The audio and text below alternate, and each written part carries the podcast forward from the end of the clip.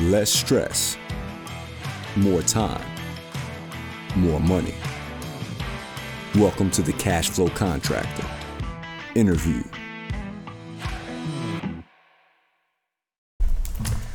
Wait, this is loved. this, is, live. This is live. You know, I'm a little nervous today because uh, we've been getting some feedback, which means people are actually listening, and I never actually anticipated that anybody was going to listen to this stuff. Yeah, And know now you I'm record something, you're kind of tighten up a little bit. yeah.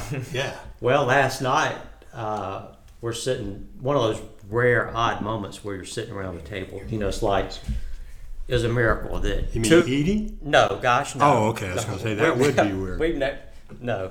So I'm sitting there, my wife's sitting there, our youngest son, he's doing his college applications and stuff, and then our oldest son, who was home for the day, he wanted to come home and study. He goes to OU. So we're all just sitting in there. It's about ten o'clock at night, and um, I say, "Hey guys," I said, "I'm doing a podcast tomorrow." they busted out laughing. Yeah, My I'm like, dad's "What's so doing funny?" a podcast. They said, Dad, do you even know what a podcast is? And I actually listened to my first one this summer on we were on a I was in the car with my oldest son, we were on a little trip. And he said, oh, let's listen to this and I'm like, Man, that's just like for eight hours we listened to eight different episodes. Oh, nice. Which one was it? Tim Ferriss or something? I forget the guy. But it was Okay. just like, okay, I could do this. Yeah, it's kind of like an audiobook. Sometimes. Yeah, it's like a book you're on tape. Like a book on tape. Yeah. So I told my boys, I said, I'm, I'm doing a, a podcast. And uh, I still don't think they believe me. and, uh, and I may not tell them where they can go to. well, let's see if they can find it. Yeah. I'm really excited. I've uh, since we started this. Actually, I think if you go back and you listen to episode three, is it? I Which said we're going to get John Hill on the podcast. Yeah. Oh, yeah. You're, you're, we presaged this visit Yeah. before and, we even uh, told you. Yeah. Before I even told you. But Really? honestly, uh, I've looked. For, I've been looking forward to this for a long time. John's one of my favorite people, um, and I tell that to everybody. That's not just in front of your face, but um, this. Hey, you might even say who he is because we, Well, we've been we'll talking here. We're gonna we're gonna let him tell a little bit who he is, but um, this is something where um, we could probably go in a million different directions on Probably will. question, and so we I'm gonna have to rein it in, but I'm not gonna rein it in too much because I do want to hear a little bit of the banter between you two. So you guys are neighbors. Yes. Yeah, we didn't really even make the connection. No, but Uh, we, we've met we before met in in our your neighbor's front driveway. yard. Yeah. Yeah. yeah. And uh, then till today, I didn't realize I didn't make the connection. Yeah. So even though we are an international podcast, um, it's okay to to just uh, to, to talk to neighbors too. Oh, yeah, especially we if they're we can on talk to point. neighbors. Okay, but we are international. Well, you know, I thought about like I listened to that one on Sergio, Mm-hmm. and I thought, well, you know, man, I loved his accent. So I'm like, I practiced on a few. Yeah, you Yeah, got to have what- your what can- thing, yeah, you know. What can make the old Southern man sound? Being Intri- old and intriguing. southern, that's pretty. That is I- I intriguing. think it's intriguing. I think Yeah. it's intriguing already. Um, so people can't see, but I've actually got this uh, fine brisket sandwich sitting in front of me. I had one. Martin had one and it's gone.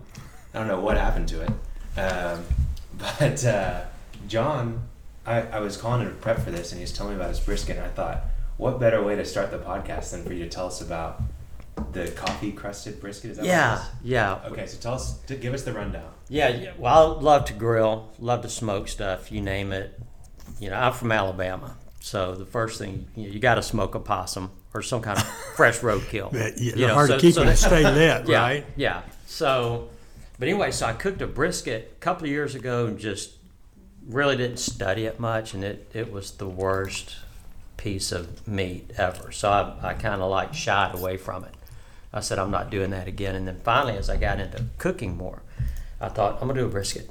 You know, but I can't do it for a group of people, you know, until I test it out. So this past Saturday, I had no plans, no one coming over. So I told my wife, I'm going to cook a brisket you know, Saturday. She's like, "What are we having?" I said, "Nothing." And you know, she gives me that look like, I don't know. I don't know what you're talking Yeah. about. Anyway, so go to Sam's, pick up, uh, pick out the brisket, and decided how I was going to prep it. Uh, so Friday afternoon, prepped it. You know, let put it in the refrigerator, had it ready to go. Got up Saturday morning about one o'clock, and um, started the smoker, and then you know prepped it. And um, but yeah, basically, uh, I coated it. Anytime I cook any type of beef or pork, you know, you want to get that good bark on there. And one of the tricks is mustard. Put a thin coat of mustard on there, uh, and then I put my seasoning, and then And you can't tell us what that is. That's oh, secret. okay. Here's the here's the thing. Anytime somebody comes over to my house, had some friends come over last night. In addition to that cowboy ribeye, I did some grilled chicken, some parma, Parmesan garlic grilled chicken. So, can I use people's names on here? Yeah, go for it. Okay. Shout We'll out. have to get a release So from them, but that's I okay. sent a picture to Ted Newton, one of our buddies, one of our soccer buddies, Yeah. and uh, so not Ted Nugent. no, not Ted Newton. Oh, okay. No, no. Uh, anyway, about 40, 40 minutes later, a knock on my door. I'm sitting there, you know, unwinding it, and it's Ted. He's like, I, I, "Where's the brisket and the chicken?" And uh, he came in there and he, he had a piece of that chicken, or not the brisket, it was the cowboy ribeye. Yeah. And uh, he tasted that chicken. He said, "This is the best chicken I've ever had." I'm like, number one, there's no such thing as the Don't best. tell it to Mike. Lawson. Huh? Mike Lawson works hard on his chicken. Yeah, but you know, he- he's too uh, he's too uppity for me. Oh yeah. yeah. But anyway, so I went I went in the refrigerator, grabbed the great value Parmesan garlic sauce, and I hand I told Ted it's this and Dale's steak sauce, and I didn't do it on the Traeger. I put it on that cheap Weber gas grill. I said it's not rocket science. So back to the rub, and I've made my own rubs, and you get teaspoon of cumin and a teaspoon of I can't pronounce this and a teaspoon of this secret stuff. We blend it all together, and it tastes just like the if you go by Texas brisket rub, you know. Yeah. So I coated that brisket in mustard or, or thin layer. Put that Texas brisket rub on there. Yeah. Then I took Folgers coffee and sprinkled it all over the top and the bottom, Because just because I you could. see what? Just well, because I because I because I- it was there. because it was there. There you go. Okay. No, but I've I've had coffee encrusted, name it, at a restaurant. I'm like, that's pretty good. So I put that over the top of it, and then once it uh, reached a certain internal temperature on the smoker, 160, I took it out, set the brisket on a big foil, and then right before I closed it up, I poured a Coca-Cola over the top. Acid. Acid, Yeah. Okay, acid and kind of the caramelization. So, which the next time, Those are kind of like technical terms, aren't they? I, I think so. I don't, I don't know what that. I, I It read. doesn't that. matter. It sounds really good. One of my buddies used that the other day in Yeah. a sentence, and I'm like, man, that Wow. is I'm going to use that. caramelization. Have no idea the root word. Couldn't spell it. It's from California. There's a Carmel, Carm. Okay, California. Yeah, that's what they do out Carameliz, caramelization, California. there. Ooh, it's a Yeah. vice presidential candidate, candidate too, Carmela. Yeah, carm. Yeah, So, oh, man, isn't Yeah. it fascinating when you get into words? I know. How they just permeate Yeah. society. They dictate Yeah. how we live and how we think. Anyway, back to caramelization. Yeah, caramelization. Anyway, so I double wrap that and put it back. At that point, it doesn't need all the smoke. So it's gotten the smoke flavor. Now I double wrapped it and just put it in the oven at about 225. Uh, so the whole process from the time I put it on the smoker uh, until it finished in the oven was 12 hours. Then I took it out and then wrapped in a big towel, kept it wrapped in the foil in the towel, and then you, it's almost like a newborn baby. You got to wrap that thing up. And so then I just set it in the oven uh, on the cold in the cold oven, or you can put it in the microwave or a cooler. It doesn't matter, and let it set for about an hour, and then it rests and the juices. You know, so. And that's what we're but, but it, it turned out I, I, I had envisioned all right I'm going to taste it it's going to taste like crap and then I'll figure something else to do but it turned out you know and if I had to cook it the next week I would I would do the the same way But that's implying that you remember everything you did. Sure uh, Okay, well, we have it recorded now. yeah well, yeah so Okay, I, may, I yeah. may have to go back and we but you know it's kind of like it like the southern thing like like my grandmother she didn't have a recipe book. It's just a little bit of this, a little bit of that, a taste of this, you know, a pinch of that, and that's the Sprinkle. that's Man, I've got a I've got a formula too. It's like dial Pizza Hut. well, you can't you can't. But I got it in. I don't remember the number, but I got it in my phone. yeah So. yeah. You just you couldn't. And it. then they say same as last time. I go, what did I get last? Yeah. Well, no, that'll yeah. be good. Well, I like it So because I- you call them up and they'll say, "Hey, John, would you like to repeat that last order?" I'm like, "Yeah," because I don't know what it was. Uh, but yeah, I do. You know, I did the brisket yesterday. I did a, a cowboy ribeye, and I did. I put coffee on that top too. Here's what I liked about the coffee: is like that juice. I think the technical term is au jus. Oh yeah, yeah, that's French. Which means with Juice. juice. Yeah. I get. I don't, Khalil. I don't know. I just. I'm trying to use these words. If you were a little farther west out there in uh, New Orleans, you'd know. Oh. They East speak of French. Huh? New Orleans is east of here. You said west. No, but he's Yeah. talking about being in Alabama. yeah. Oh. Yeah, and I love the Cajun, like that seasoning. But but anyway, that that juice from the brisket. So I poured all that juice in a in a bowl, just setting it aside. Then, um, when I put some back on top, I took a little sip of that juice, and I could that coffee. That's where the coffee. Now the coffee gave it a good dark crust Yeah. but it also gave it that good little bite. So, like that, when I had my first sandwich, I took, you know, that brisket, didn't put any sauce on it. That doesn't have any sauce. Any Yeah, the barbecue jalapenos sauce. on the one I ate. Yeah. is Well, I really took good. the I took the brisket, and then I put some jalapenos on top, and I took some blue cheese on top. You know, so it's like a tornado in your mouth. Yeah, I had the hot, I had the cold. You know. You know- So, Well, you know what I like here is people are saying, "This is really interesting," but I tuned in for the cash flow contractor. Yeah, I'm well, sure you did. and this is how genius we are. well, Now, uh, John's a salesman, Right. right? And what he just demonstrated was he completely sold me on his brisket. You're not sold on brisket Yeah. right now. I- your mouth's not watering, and you're about to go get some. yeah, this wasn't a this wasn't this wasn't just impromptu. We planned this, and Yeah. you just Well, sold see, me here- on here's- brisket here's the with best- coffee on it. Here's the best thing.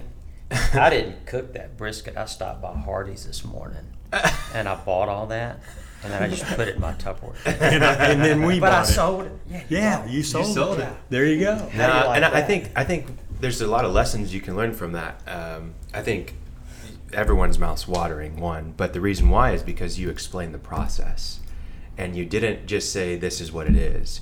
You talked about how you cooked possums in Alabama first, and you know there was some He humor smoked to it. possum. Oh, you meant cooking them? Yeah. Yeah. Oh, well, you said gotta- smoked possum. I thought you, No, no. I thought you rolled them in papers. No, no, no. There's a lot of legal things in Alabama, but that's still.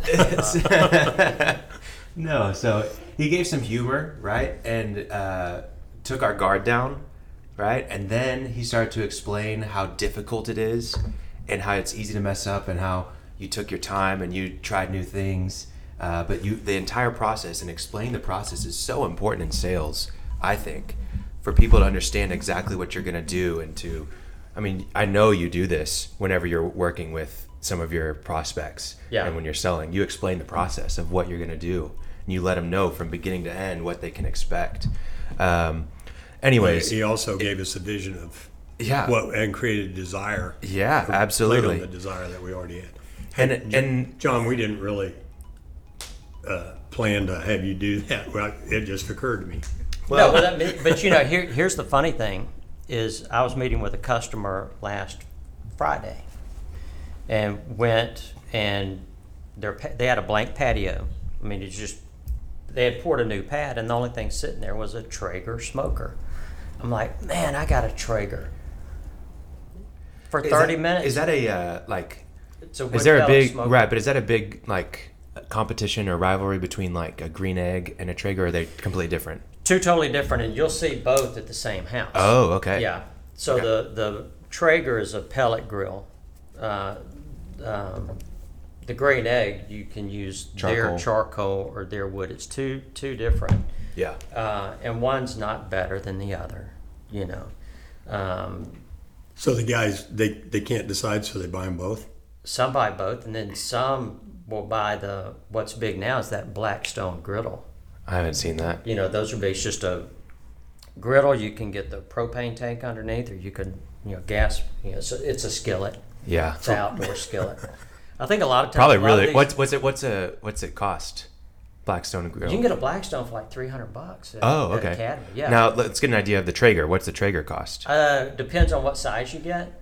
Um, I got the larger one like two, three years ago, and it was like eight hundred bucks at Academy. Okay, but the green egg's more than that, isn't it? I think so. Yeah, and that's I mean because those can get in the thousands, right? Yeah, yeah. But Yeah. see, the the thing about the the Traeger is, and and I've never had a green egg, so I don't know. It, but the green egg's very well insulated. So can I start a uh, fire Yeah. in the morning, go to work, and come home twelve hours later, and I still have the same Fire. temperature? Yeah. Yes, the answer is yes. With Yeah, my my and I can do brother-in-law's that done same. that. Well, um, So real quick, let's let's tell a little bit about who you are and what you do because I think it's a, without understanding who Green Okie is, how you got to work for them. It's a little hard to understand why we're talking so much about grills and Yeah. why you were talking to a customer about it. So tell us about who you are, where you're from first. Yeah, um, John Hill, very common name. uh, I was born in Tuscaloosa, Alabama. Um, born and raised there. Um, went to school. Uh, went to college at Alabama. Hey, just interrupt. Sorry, but did they have a football team down there? Uh, if you have to ask that question, Well, you I don't just watch. it- you it don't rings a bell. Sports, do you? Well, You it rings, but much. well, there aren't any sports Yeah. anymore. Well, we play a little. We play a little bit. We, we have a a college athletic That's program right. That's down right. there. That's right. I, yeah, it's got an elephant. Ne- I'm Yeah, sorry got to an distract elephant you. or something. I just wanted to clarify that. Uh, but no, you know, so grew up in Tuscaloosa, and, and back then, you know, I mean, I knew where Bear Bryant lived. You'd see him at, you know, I thought he worked at 7-Eleven because anytime, you know, I, you know, be three, four, five years old, and we'd stop at this one 7-Eleven and then walk in. There's Bear Bryant, and um, of course he's twelve feet tall. yeah. You know, literally, Not figuratively. counting his houndstooth. Yeah. Well, you know, in Alabama, you know, you've got God, John Wayne, and Bear Bryant. and depending on What day it is? what day it is, the order may change. um, yeah, so grew up in Tuscaloosa um, and um, went to, to Alabama. Um, my major was accounting. The funny thing, and I don't know how much of getting into No, that's okay. backstory No, that's good. What did you major in? uh, majored in accounting. So the funny thing is, I was about seven, eight years old, eight years old, and I had an uncle, and he lived uh, out in Houston, Texas. And uh, so he came into town one day, and uh, he drove, and he pulled up in this Mazda RX-7. When they were kind of new. Oh yeah. Yeah. I'm like, That's the first sticker I ever saw on the window of a car that said, "There's the list price," and then below that said ADP, and it was like three grand. And I said, "What the hell's that?" And the guy goes, "That's added dealer profit." oh, so they're gonna That's tell what you it right said. now. ADP. ADP. You said, "Yeah, they just added a couple of grand to the." car. Anyway, go ahead. But Yeah. that's first So I said, Uncle Bill, what do you do for a living? He said, I'm a CPA. So right then, on car. that I'm day, gonna be a CPA. I went from being a, wanting to be an astronaut or a fireman, whichever eight-year-old boy wants to do. I'm gonna be a CPA. And from that moment, it never changed. Never deviated. That's so interesting. So you did accounting, and then, well, there's probably so much of your story we can get into, but you did accounting. What was? I know that you were in the oil field for a little bit, or oil sector for a long time. I've done a little bit of a lot of stuff. Okay, Uh, because I know there's a crazy story that we need to get to Yeah. about Okay. that that one that I So- want to touch on. So I knew accounting, okay, but I also wanted to own my own business one day. So the further I, you know, when I got into into college, I knew accounting was my ticket. Because if you want to own your own business, you need to know the money Okay, side. I, I want to stop it right here because, uh, I mean, just for a second. Yeah, You don't have to be a CPA uh, to run a business. Most aren't. But what John just said, and that's going to be a large part of what we talk about on this podcast going forward, is you have to understand how to use that kind of information. You have Right. to make sure that somebody, your CPA, your bookkeeper, is keeping it. Uh, we should do another episode with you on accounting rather than sales, but that's huge. Yeah. Just Yeah. to have that, that basic understanding. I don't want to intimidate people and think, I can't do it because I'm not a CPA. Most business owners should not, cannot, won't become CPAs. Right. But there's a level of structured thinking that goes with accounting. It's really funny because there's this guy that wrote a book that's really helps Oh, business owners do that. I I'm think gonna it's hold called it up to the camera here. Oh, wait a minute. it's called The Profit Problem by Martin Holland. Yes, they say I make money, so why don't I have any? And I'm giving John one. Yeah, where's it coming? When's it coming? Yeah. uh, I'm going to give you one here, and I'd love to get your feedback on it. It's Yeah. not accounting; it's how to use the information. But Right. sorry, you, I, No, you, no, I you're- you're interrupted exactly you right. when you were saying what's you said you you need to understand accounting to be in business. So That's right. You know, so what I what I tell people is if they're starting a business, the first two things you need to do because you, you know you have like the guy on the podcast the other day in Granite. He knows how to do Granite. yeah, You know, he knows all of that. He he needs that other component. right. So the first thing I tell people, you hire a great accountant, you get a good lawyer. Because once you get so far into something, then you're trying to do back tax returns. Now you get hit with this audit. You get and you can't operate your company without that. No, you that. can't. So let them handle it. Pay them Yeah. what So they're we'll, earning. we'll refer people back to Eric Daffern. That's one That's of our episode six, episodes. John. We had Okay. a we had a construction Yeah, attorney yeah, on. yeah. So all right. So anyway, so keep- anyway, so uh, I graduate. You know, I hated college. Um, you know, had to work. You know, to put myself through college. Oh, wow. Now, tuition wasn't what it is today back then. Okay, so I'm not going to paint some. Oh well, I. No, I mean I. Right. I got through college. You know, worked 35, 40 hours a week, odd jobs, this job, cleaning offices at four in the morning, 12 at night, whatever. Um, I went to school when I could, yeah. you know, because I had a daytime job. Uh, so I would, the first day of classes, I would get my syllabus. And I would, the first thing I did is I checked, do they check attendance? so do I have to? And then I would just, I would go on the days when tests were or when this project was. You know, so I had, you know, so I didn't enjoy college, you know, but still um, got out and I took one semester, I interned with KPMG. So I took a semester. uh, Pete Marr KPMG. Yeah. In the old days, there were The Big big, Eight. eight. accounting firms. What are there two now or something? I, Four. four maybe? Four. Yeah. Anyway, it's all changed, but Yeah. So anyway, so finished college and uh, already had an offer from KPMG. So I got an offer from KPMG after I interned, which the neat thing, my internship was uh, the spring of my junior year. So at the end of that internship, they offered me a job, so that took some of the pressure off. So I knew, you know, I had a job. I just had to finish my senior year. So I finished my senior year. Went to KPMG and I was on the audit side. You know, it's a great experience. You know, um, and um, did a year with KPMG. And I don't know how they all work now, but there were 12 of us that got hired at the same time Right. coming out of college. And then once you get through a busy season, it's like they're now they see they who's left. well, or they can, we use that group. Now let's wait for the next group. So uh, I watched 10 of my coworkers or Yeah. entry level, Yeah. you know, they're gone and I was the 11th. And uh, so, which was fine. Then I went uh, with a local accounting firm back home in Tuscaloosa. And that was good because that gave me the tax side. So now I got to do some tax. I'd been exposed to the uh, the audit. Right. And uh, so had worked there for a year and wasn't married at the time. My my now wife and I were dating. And I remember I finished up a busy season. I went to my mom's house and I walked in the door and I told her, I said, I would rather be dead than do what I do. Wow. She said, Well, why don't you quit? I said, You wouldn't be disappointed? She said, No. So I walked in the next day, cleaned out my office, because Wow. we just finished a, a, bu- a busy season. So I walked into the managing partner's office. And I told him, I said, Mr. Burton, I said, I really appreciate you letting me work here. I said, but I really want to start my own business. I said, um, I've cleaned out my desk. All my work is caught up.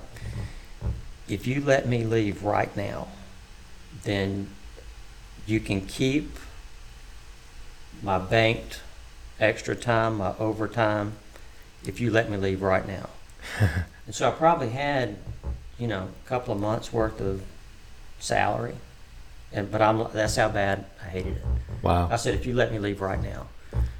And I shook his hand, walked out the door. Here, here's a, another thing to point out is you decided something and you took action. Okay, Yeah. uh, it's a great lesson because so many people I work with, uh, and a particular person comes to mind, really hates something they have to do, but because of money and some things like that, inertia, they're not acting on it. Yeah. And it can be a year later, two years later, three years out of your life that you've hated Yeah. it. Plus, it's one, two, or three years later to get started on whatever it was you want to do. So, Right. anyway, great lesson. You, I just want to Yeah, pointed no, out. I mean that's and um, you know I grew up and and my dad taught us a lot of things. My dad loved my dad. Always coached me. Always taught me this. We worked in the yard, did this, but I couldn't read a tape measure.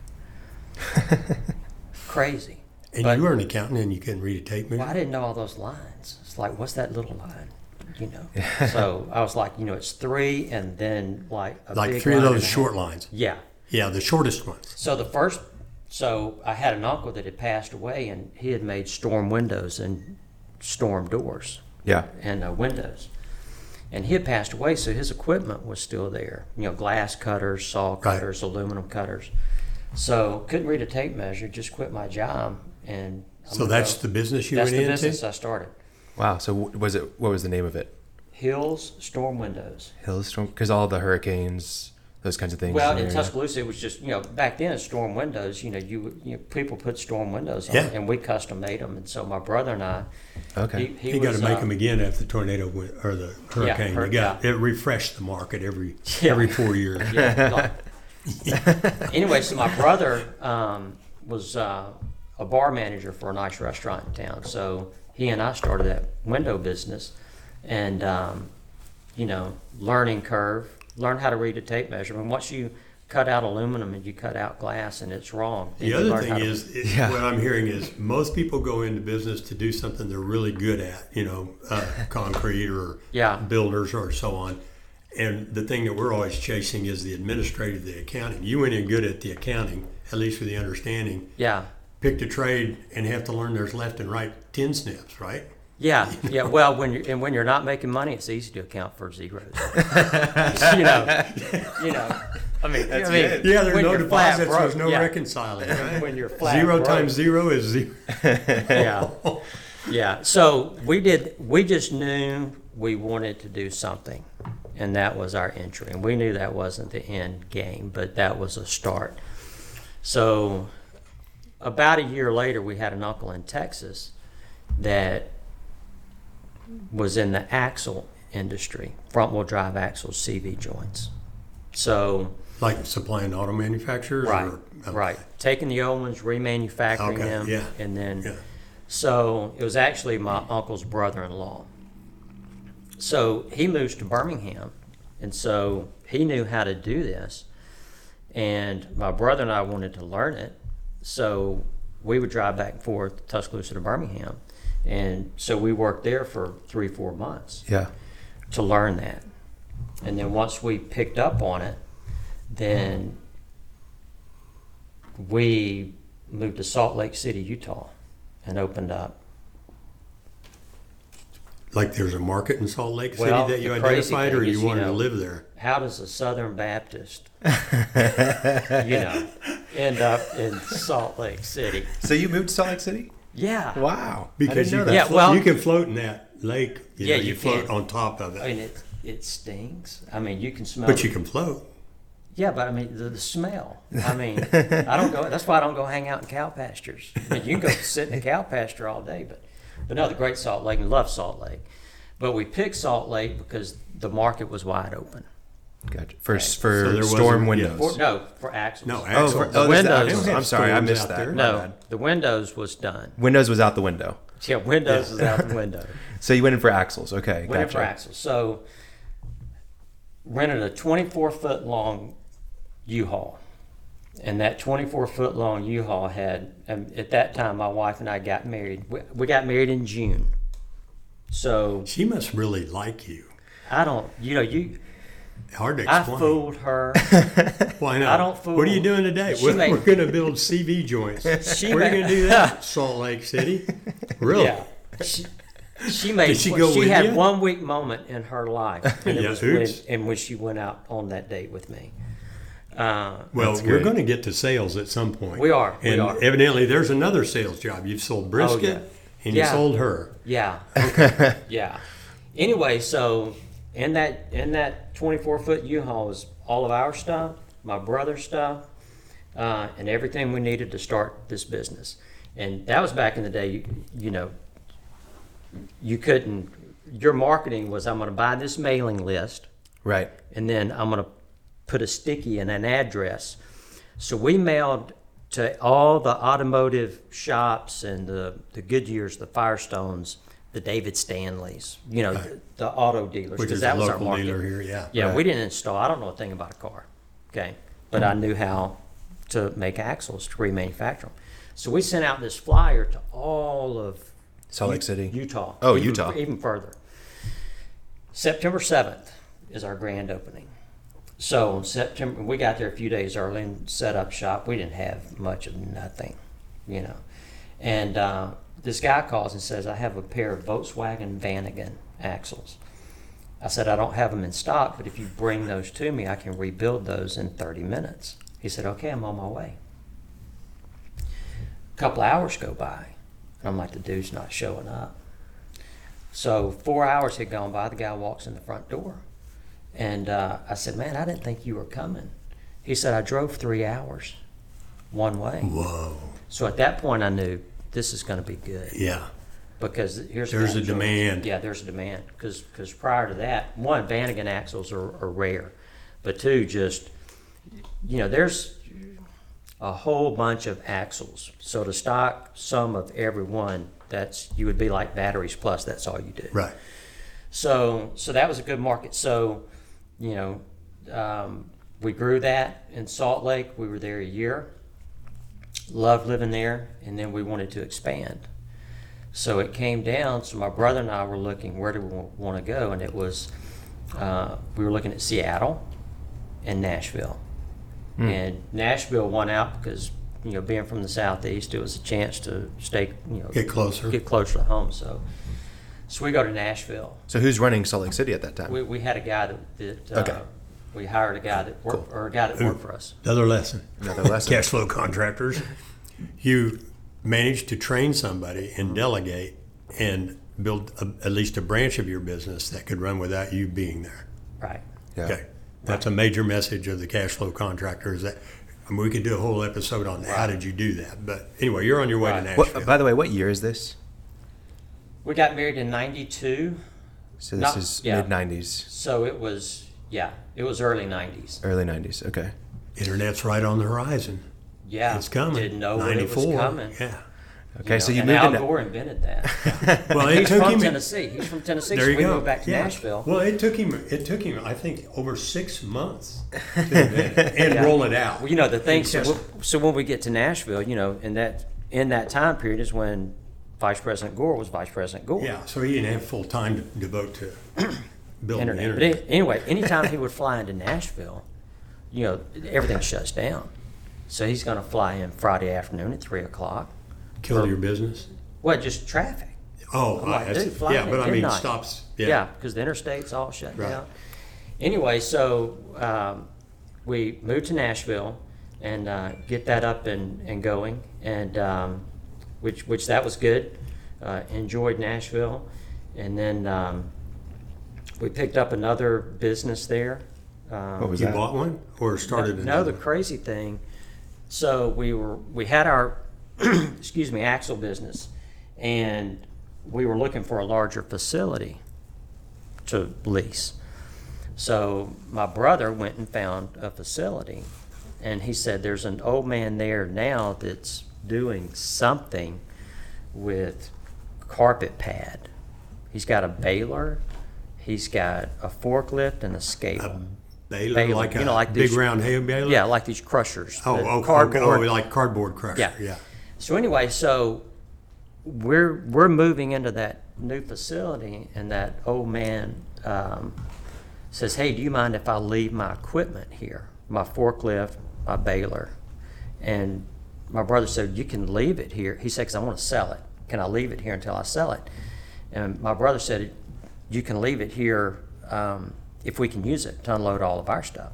So we're unloading our stuff for our business, and. Um, so this lady pulls up with this truckload of carpet pad, and she said, "Hey, is, is I think the old man's name's Henry?" He says, "Henry's still buying pad."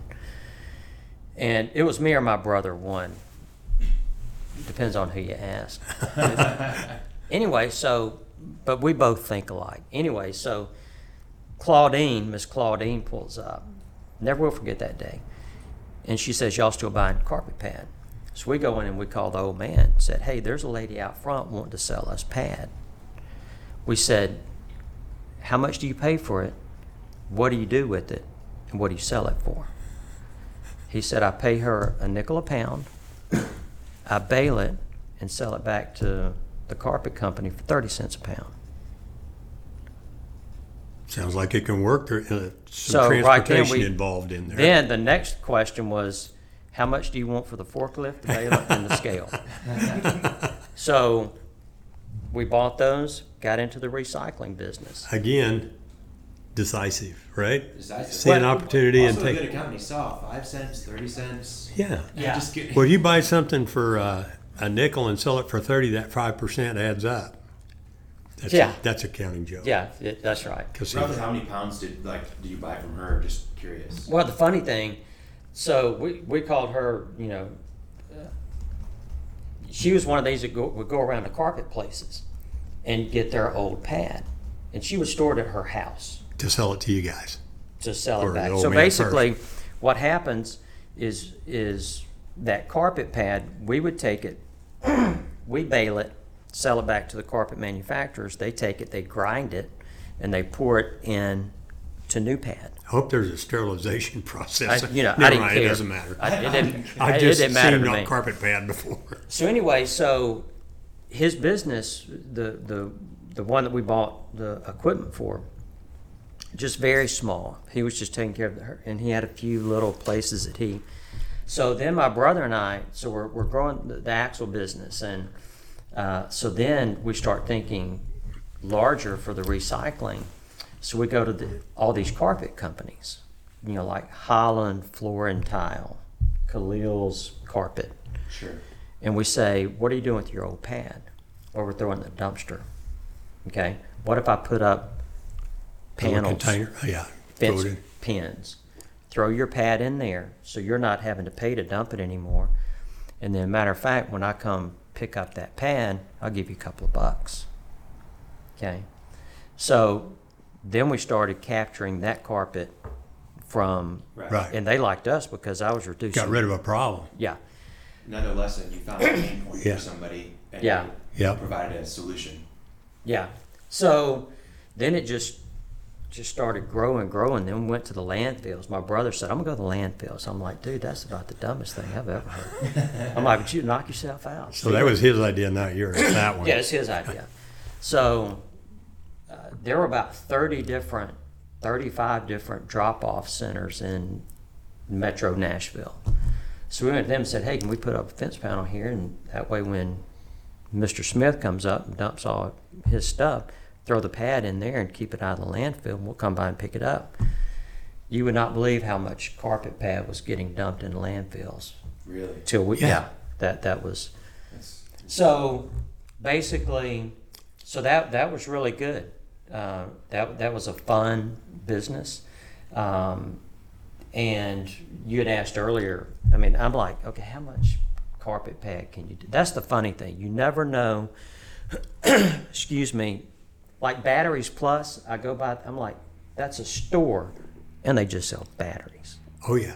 Oh, I How do- laugh all they, the time. How do they keep the lights on? Oh, Saturday Night Live used to have the Scotch tape store. Do you Oh, remember yeah, that? yeah. You know, and they would be out. I need a half inch double sticky. I'm sorry, we're all out, but we got an order coming Yeah. in on Friday. well, I'll come back. Yeah. So so how did how do they make money? You know. Yeah. But but anyway, carpet pad. Oh, you you're in a carpet pad. Yeah. And and my brother and I, I mean, you know, we've worked hard all of our lives, and I mean, if we, we would be riding in the truck, and if we went by a dumpster and saw a pad in there, we would go get Dumpster diving we- for we were- carpet pad. We were dumpster divers. Wow. And I tell you, in the summer, when it's 103 degrees in Nashville, you gotta really want that pad. you pad. get yeah, because it, it's it's hot. I mean, because you get in there and once you get all that pad out, it's just all that it's just that metal dumpster and it's that hot. And if it's one of those tall dumpsters without a door, you can't get stuck in there because if you t- get in there and throw all the pad out and There's then you nothing don't to have a climb way out out, yeah.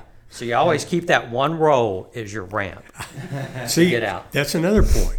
As you get better and better in your business, you learn the little technical tricks of the trade. That's right. Don't throw the last piece of That's carpet right. pad out. Yeah, what happened to old John? Oh, he burned up in a dumpster. Well, they found his body. They found his body. Uh, but no, so we were So roughly, like, what did you? I mean, what was a? Well, give us an idea of what you what that would bring in profit or what you would Revenues and profit. for. Just uh, I'm curious to know But the and first it and it, but- it fluctuated and and so we had you know all those different places where we were picking up their pad and the fence I mean and the the all the the businesses so I mean we were I guess probably doing a hundred thousand pounds a week Wow. Oh wow. Okay, I didn't realize. So No, you're it talking was- 30 grand of margins. Well, revenue. yeah I mean 30 it, it cents, was I yeah. mean it, was- and it was a the the neat thing about it like on the act and we're still we're running the axle business and the recycling I was going to out of the say, same- and in the meantime, Out- out of the same we've got two facility. stores for the axle business. Yeah, so we're, we're doing. Carpets and axles. So you're plus- becoming a conglomerate. That's At a that point. stretch, brother. That is that's a. Well, I think that's what the word means. No, that's a way stretch. Um, what was the question? Um, So you're running both at the same yes, time. we're running both at the same time, and, and that was a lot of fun. And you know, it's all about just grow. To me, bu- business is a game. It's fun. Like I love playing Monopoly because it's fun. When you're broke, sometimes it's not, not as as, much fun. fun. um, but it's fun. It, it's a game, and you wake up and at two o'clock in the morning in a cold sweat, you don't know It's not as I fun. got I got payroll tomorrow. Right. I got to take care of this guy. But but it's fun because you don't know what that next week, that next quarter.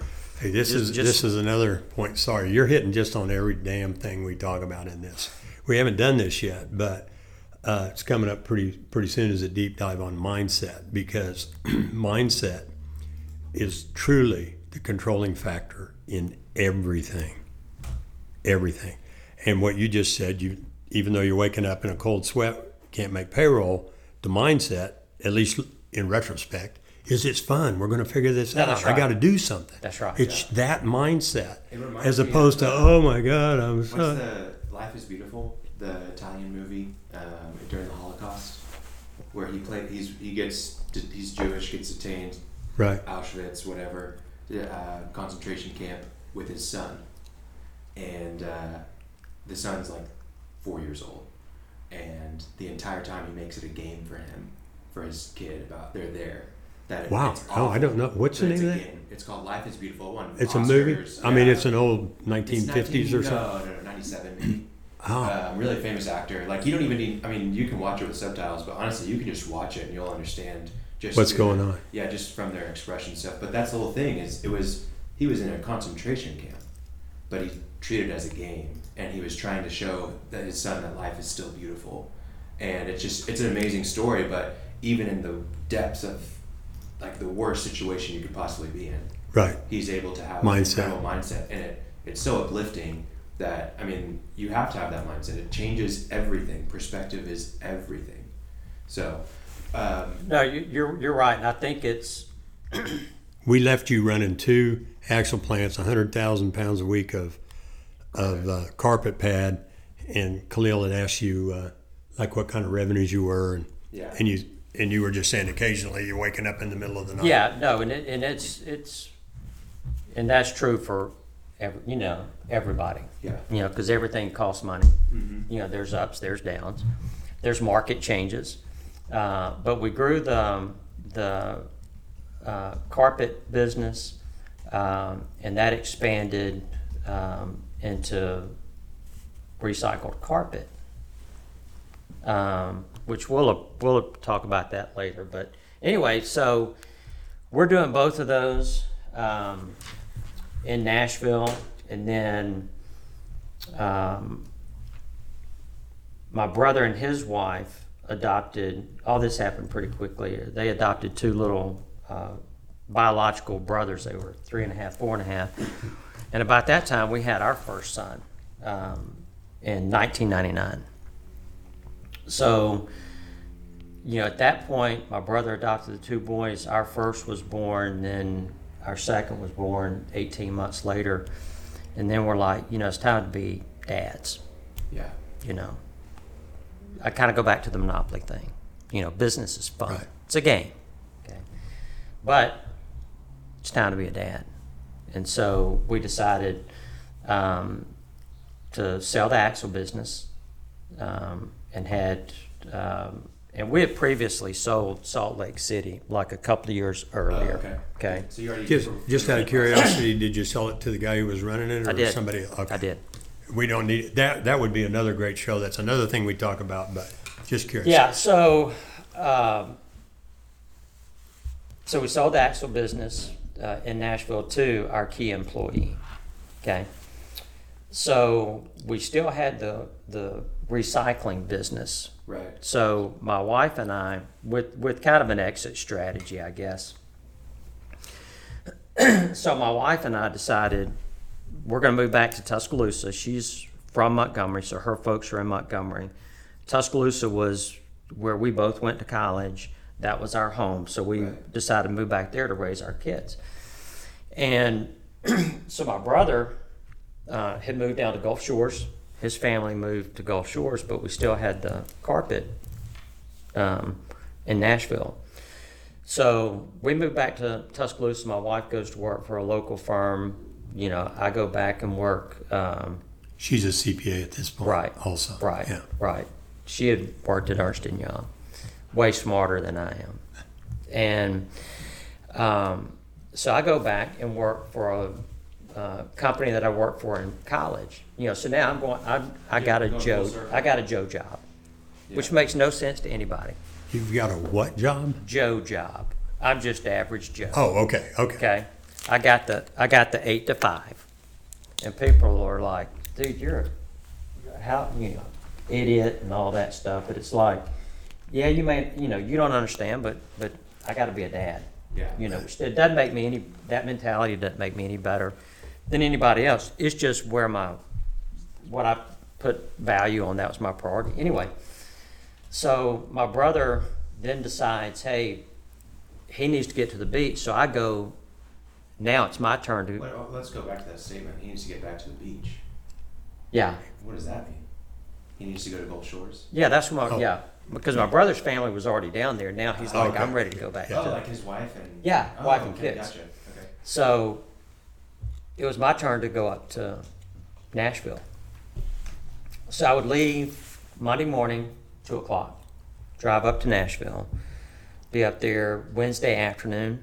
I would come home, Yeah. and um, you know, and the boys were still young in, in the in the crib. The, cr- the one was uh, Brett was in the Yeah. crib. Drew had moved to a little bitty toddler bed. anyway, so I never will forget. Left Nashville one Wednesday afternoon, four o'clock. I'm racing home, you know, for that four-hour drive to tuck Drew in bed. So I had to, see him. had to see him. Yeah. So pulled in, you know, went back to his room. I'm hugging on him, and he looks up and crazy. He said, "I want to move to Nashville with Dad." Oh. So I'm like, my son thinks I live in another state. So I called my brother up. I you know, there was one guy that wanted to buy our carpet business and had for a while. And uh, so this was Wednesday night. I called Chad Thursday morning. I said, "You still want to buy that act, the the carpet business?" Uh, he said, "Yeah." I said, "You meet me Monday in Nashville with the check." And then, you know, kind of like Keyser Söze. Then we're I, I gone. just have to throw in a personal story. When I lived in Nebraska, I was running around trying to raise money for a company that's put together. And my wife told me it just about killed me. But my son, Nick, who's now almost 40, he, he said, uh, Hey, mom, you remember dad? She goes, Yeah. He said, Does he live here anymore? And I'm almost tearing up just thinking about Oh it. yeah. Just like, oh, he was the cutest little damn thing you ever saw. Hey, mom, you remember dad? Does he live? I I think Yeah. that's such an important lesson. Yeah. As- as- Priorities. Just like any game, you can get lost in it. Yeah. No, you can. Uh, Yeah. I think What- that resonates with everybody. That at a certain point, you have to get back to reality. What matters? Yeah. Then realize that sure, it could be a game, but there's the game has to end at some point, or has to take a break, at least. Well, you only have a finite amount of time Yeah. with your Exactly. kids, Yeah. and you know, and that that was just important. Doesn't make me any better than anybody well, else. that's Doesn't- pretty you know, cool, though. But that was important to me. It was Yeah. important to my brother. You know, for his family, um, and uh, So, do they still like you now? my boys. Yeah. Did it pay off? If Did I it got, work? as long as I got ten dollars or twenty in my pocket. If I got Dad, you got twenty. So, where are they in their early twenties now? Is that right? I think you said Uh, ninety. so our oldest, uh, Drew's twenty-one. Okay. Um, Brett, our middle, is 19. Yeah. And Jack, our youngest, just turned 18 this Okay. past week. So there's a grade between each. Yeah. So, um, you know, when they were second grade, fourth grade, sixth grade. So there was always that grade in between. But yeah, three boys. Uh, so, you know, And they, you and do they your. still like you. So that's, I don't. that's I don't know if they do or not, uh, but I, you know, I tried. doesn't matter if you know. If it's if you think Yeah, they do. but but you know the neat thing is, you know, I, I was able to coach them in all their Yeah. sports. Yeah. Didn't know soccer, just signed. You know, we played them all, Yep. And then, you know, the boys self-selected at a certain age on, you know, soccer. But I coached them in, you know, t-ball and coach pitch and basketball and soccer and, you know, tried to go on every field trip. Tried to be there for every, Yeah. you know, piano recital. I, I didn't want to miss out on that. So you can't put a price tag I on don't that. think you did. By the way, this is how I actually met John because I coached Brett um, his senior season.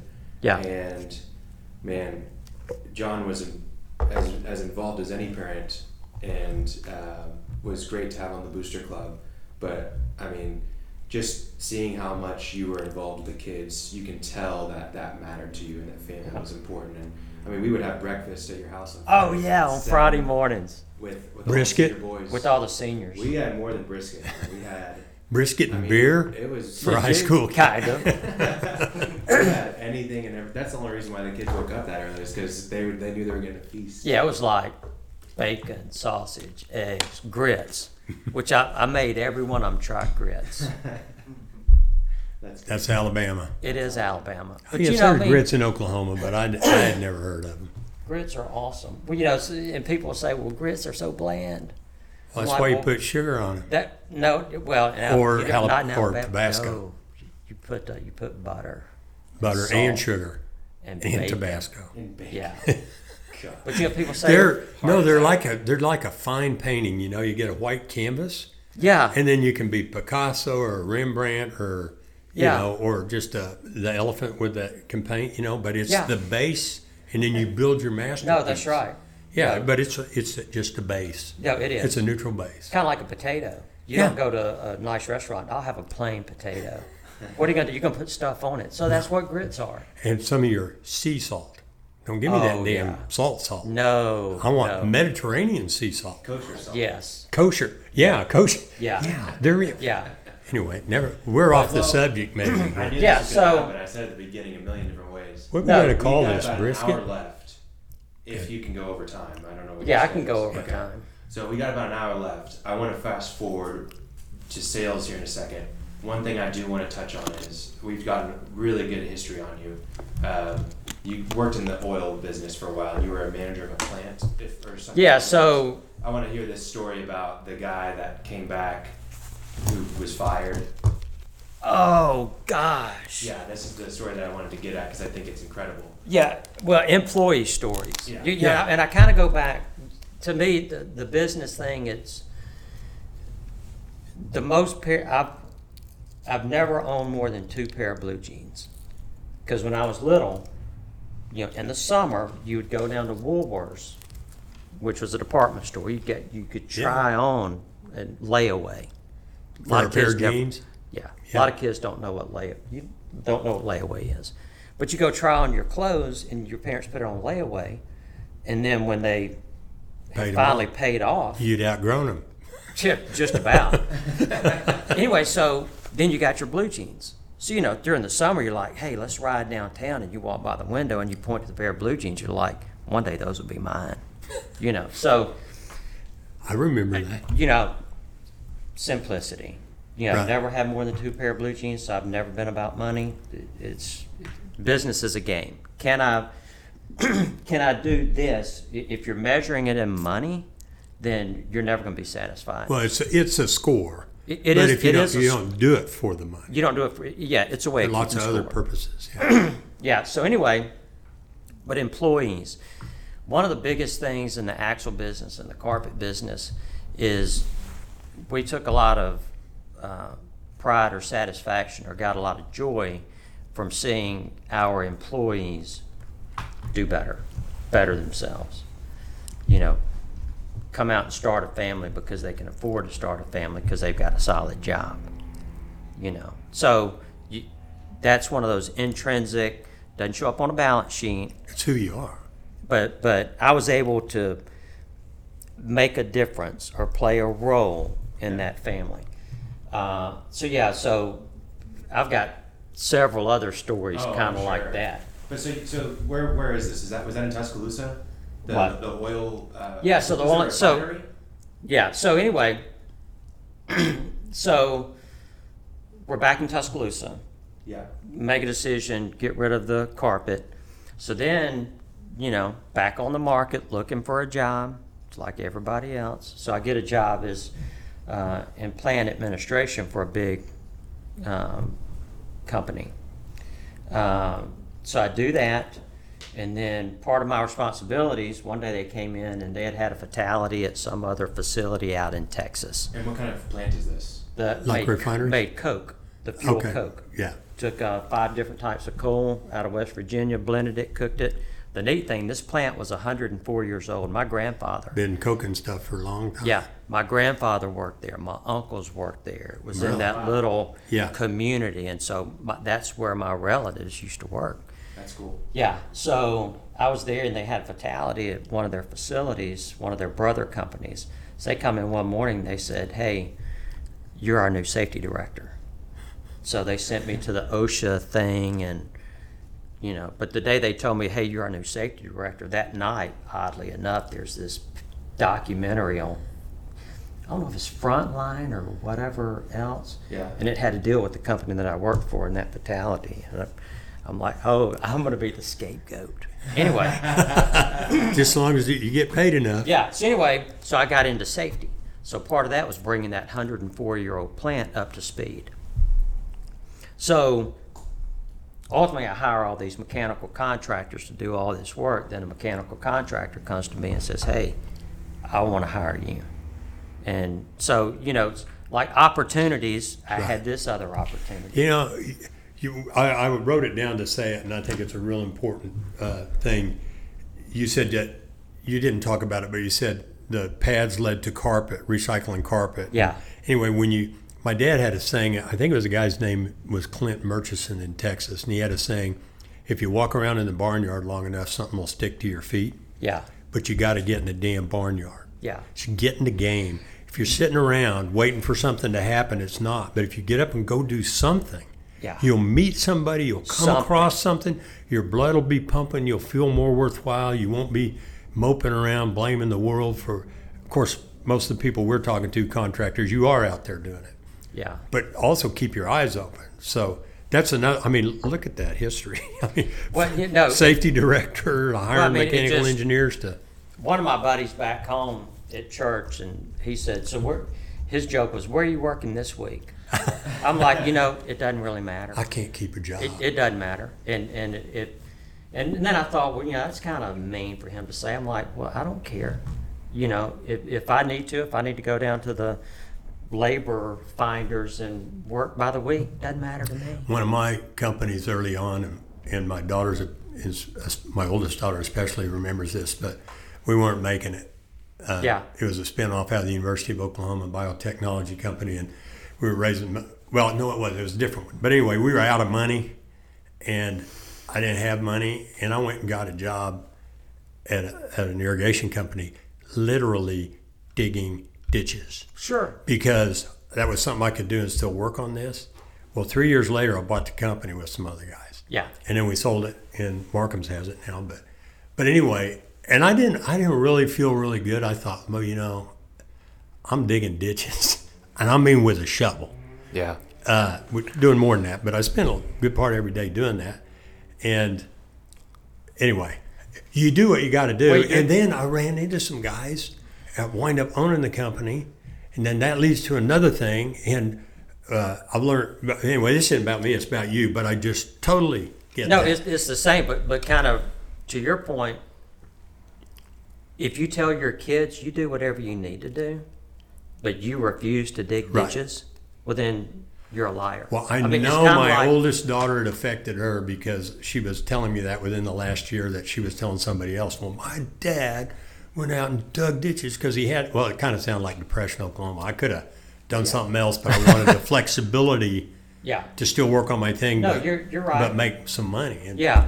No, so but but opportunity. you- If you're you never know. if you're in the game, you're in the game, Yeah. and that's like got to get in the barnyard or if, nothing's if you want to be in business, get in business, and that's going to lead to something else. Yeah. So I'm doing that, like the the carpet.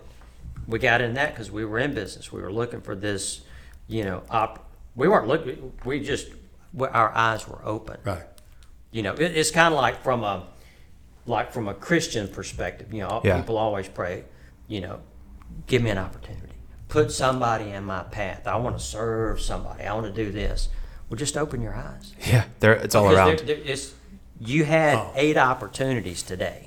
Yeah. So, you know, I but just- any, anyway, but that's kind of that same. Ethan's over there nodding away too. So, Yeah, that's that so we're narr- appealing to the that- younger generation. Yeah, that's that same narrative, you know, but be in the game. So, like I, th- You were getting hired by some mechanical engineers when we left. When I did Yeah. well, and, you. yeah, and the crazy thing, I, I think I've only interviewed for two jobs in my entire life. One was when I intern, uh, interviewed for that internship in accounting, and I got that job. The, the only other job I ever applied for, and I didn't get it, today it still kind of makes me mad. Loser. When I was in college, I, I applied for a job at Red Lobster as a busboy, and they never called me back. and I'm like, Stop interviewing. I still think about that.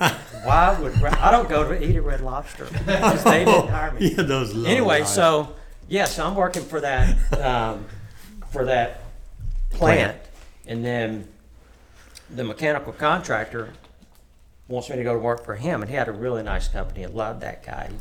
So I went with there, and so I'm doing his safety and helping him from the business. You know, kind of goes back that accounting. I can talk accounting. right. sure. You know, And I've- I'm, I'm quite certain you've talked a lot of accounting all the way through that. People Yeah, recognize so, that. and then learned a little bit about HR because I've had employees and I had stories to go behind that. So then an opportunity came to get back in the corporate world. I'm like, okay, I'll get in the corporate world, do the corporate thing for a little bit longer.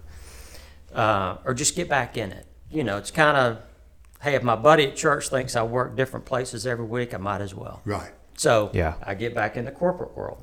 Okay. Then a buddy of mine calls me up, and he's in oil and gas, and we played ball together. Uh, and uh, he called me up and said, "Hey, you you know a little bit about safety?" I said, "Yeah, I'm kind of.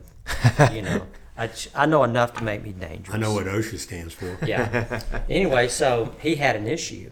And I, I said, "Well, Jerry, I said, I can give you free advice. If you want to pay me some on the weekends or at night, I can do that. Or, You can hire me. or I'm like, I'll do it. What it don't matter to me. And um, he he said, um, offer me a, a job. And I said, Jerry, I said, I said, I've got a really good full time job now. Uh, we knew my wife was going to go back to get her doctorate. Your PhD. Yeah. So I told Jerry, I said, I don't need a full time job. I said, I already got one. I said, but I do need family time. He said, I need a safety program. I need somebody to implement it, manage it, take care of it. I don't care if you work 40 hours a week or five minutes a week. I said, well, if you can give me my family time, I'll come work with you. And that was our deal. Yeah. So loved Jerry to death and, and his whole family. And he's he was very good for our family at that time. Um, and still is. Um, so I go and this is oil and gas Yeah. you know, which which people in this area, you know, it's big oil and gas. In Oklahoma, yeah. And back in Alabama, um, it's more methane, natural Right. gas. Than it, we had a little bit of oil. But we had three drilling rigs, nine workover rigs, um, and uh, so I did the safety, started the safety program, managed it, implemented it, and uh, then was kind of a sounding board with Jerry. And so I did HR stuff too, which I think is where he wants to go. I'm pointing to Khalil. Uh, so you know, I'm just picking up just stuff, and uh, but it was real good because my wife, uh, she was um, working for a, a public company uh, there in Tuscaloosa, CFO, C something or whatever, you know, and uh, so she quits that job uh, to go back to get her doctorate. Um, and we chose, you know, to get the doctorate at Alabama just so the boys, we didn't uproot them. then. Right. Now, I knew ultimately, kind of my whole game plan, you know, I wanted my boys to move one time in their life, uproot them from everything they know, and move them somewhere else. Why was that? So they're they're never afraid mm. to move. I like never that. afraid of change. That's a good one. Yeah. Like my little sister, like she would not move from our hometown. She would not move from Tuscaloosa to Birmingham, which is 45 minutes away, because her world would be Rocked. rocked. Yeah. I wanted my boys to know you can go anywhere you want to go Yeah. and start over. Yeah. So I knew that going in. I didn't know it'd be Oklahoma, but I knew it'd be somewhere. Yeah. Because all they knew really in their lifetime was growing up in Tuscaloosa, and Jack, our youngest, was born there. Mm-hmm. So I knew, yep, we're going to tip your world upside down.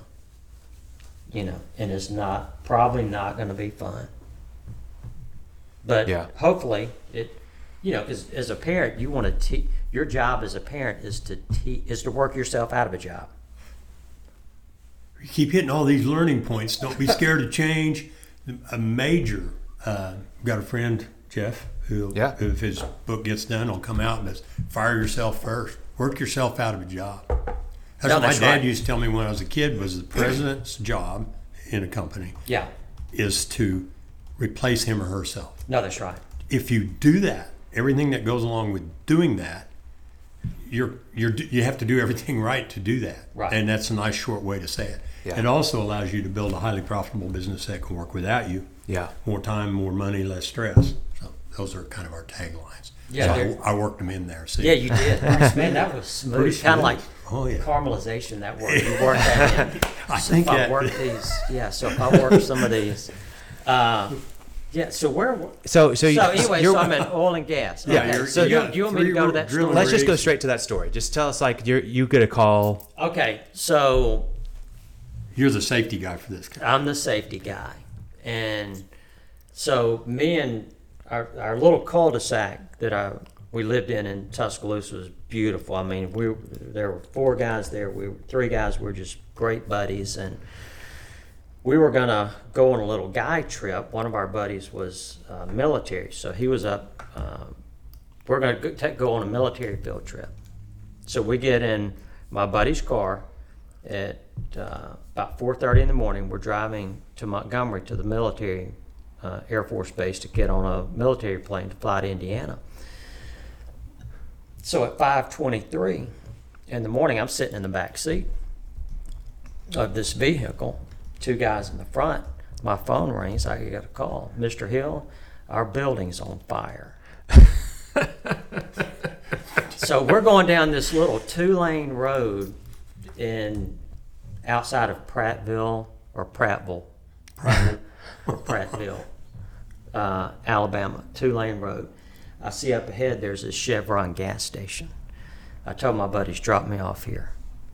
I got to get back because my building's, Building's on, on fire. It's going to be gone when you get Yeah. back. So they dropped me off, and I had my little duffel bag, and so I walk up, and and it's still dark outside. So I walk inside the convenience store, and I tell the people, "Hey, I'm just trying to hitchhike."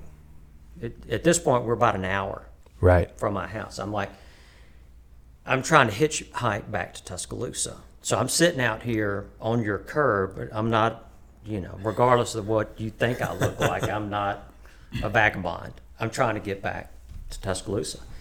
And there was an old man in there who said, Did you hear about those shootings? I'm like, my, bu- my building's on fire. I don't have time for shootings. Yes, my building's on fire. I with a don't have time for shootings. so I'm like, oh man, what are you doing here at the Chevron at 5:30 in the morning anyway? Anyway, so I go back outside. I'm sitting, and everybody's walking up. I'm like, hey, you going back to Tuscaloosa? No. You going back to Tuscaloosa? No. Then, then I would see people leave out of there And go to And go to towards Tuscaloosa. And you're like, Yeah. come I'm on. like, you liar, you liar. so I'm sitting out there, and then my phone rings again, and it's the same guy that had called and said, "Mr. Hill, you know our your, our building's on fire." He said, "Mr. Hill," he he said, uh, "Did you hear about those shootings?" As a matter of fact, matter of fact, I had. I'm like, "There's an old man in there still eating on that donut," and I was like, "Some old man." He told me about some shootings, and uh, my guy says that was Fitting that the ambulance or the oh, fire Oh, truck we is going have, by. That's a that's a segment in our show. An ambulance or fire truck goes by every time. Yeah. Oh, yeah. Well, it did on that other podcast. Yeah, Yeah, it what I did. Yeah, it's a segment. So, how much do you pay that guy? To- Well, with actually enough many shootings and fires that we always. oh have yeah. one. Oh yeah. we always have one. So anyway, so the guy I was talking to, he said, "Did you hear about those shootings?" I said, "Yeah, some old man was talking about these shootings." He said that was Nathan, and I, then every, then everything started coming to me. So I still can't get a ride back to Tuscaloosa. My building's on fire. There's been shootings. Evidently, one of my guys is tied to it. And so I called my wife. I said, I, Stay away from the plant. well, I'm like, can you come get me? I can't get a ride. So she comes. Our boys are still decently young. Right. It's Okay. nerve wracking Yeah. to leave them. So she comes and gets me. And on the way back, I'm explaining The first siren was the fire. Another- This one's the shooting. Oh, there we go. Okay, now we're, we got it covered. Barney Fife is Yeah. around the corner. Anyway, so she comes and picks me up, so I'm kind of explaining to her what happened. And this guy, Nathan, I had fired him about uh, a couple of months before this incident. And so we get, I'm talking to my wife, and and I told her, I said, would they think Nathan did this? And she's like, does Nathan know where we live? And I said, he probably does. Oh no, man. So we call home, we call our neighbor, or one of our best friends. They live behind us, but the yard we didn't have privacy fences. You just walk straight through. So we called our neighbor and said, "We're going to have the boys come over. We'll explain later, but I need my boys to come to your house right now." So we call home and tell the boys, "Hey, get up. Don't worry about brushing your teeth. Don't worry about eating cereal. Go to Miss Kelly's house, and Gosh, we'll see you in a little bit." Kelly calls us back ten minutes later. They're still not here. Still not here. Because my boys, they were they were back and Right, forth to that no, house every day, right. and it's always out the back door, straight line. For some reason, this day they decided to walk all the way around the cul-de-sac on the sidewalk. so anyway, they finally get to Kelly's house. Oh my God. So my wife drops me off. We, we get home, and then I immediately get in my work truck and drive to our office building. And uh, they, I was in contact with our owner, and they said, come straight to the police department, which is right across the street from our business. So I go straight to the police department, and they bring me in this room and almost kind of interrogate me. They said, you know, watch this video. And uh, anyway, kind of long story short, this guy that I fired a couple of months earlier, um, one morning he, about two o'clock in the morning, he goes to one of our other supervisors. This guy was a supervisor. He goes to his house, sets his truck on fire. Then he goes to another house, unrelated to Something work. else that was bothering. Yeah, it was a domestic issue. Knocks on the door, guy opens the door, and this guy, the guy at fire, pulls out a gun. The guy takes off running. He shoots him in the back. He goes out the window. Then Nathan goes downtown, Tuscaloosa. It's kind of like Campus Corner area, mm-hmm. and opens fire on at a bar. And I think he shoots 17 people oh, oh my goodness. something didn't like hear- that. Yeah, something like that. So then comes up to our facility, and we always just kept the extra keys to the truck just on the tire well. You know, so if you ever want to take a car in Yeah, just- Alabama, just look on the front. of the tire. Yeah. So he drives one vehicle into the bay door to bust into the building. Then he drives about three other trucks in there and punctures all the diesel tanks on the trucks and lights the building on fire. Then he goes down to our equipment yard and takes one of our million dollar rigs, drive, you know, lets all the gas out of the big storage diesel tank, and then lights that to try to blow up the thing. Right. The, Workover rig. The workover rig. So anyway, so all this happened.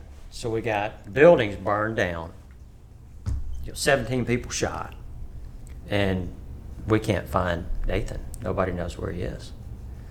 So I'm at the police station right across from our office in the little suburb community.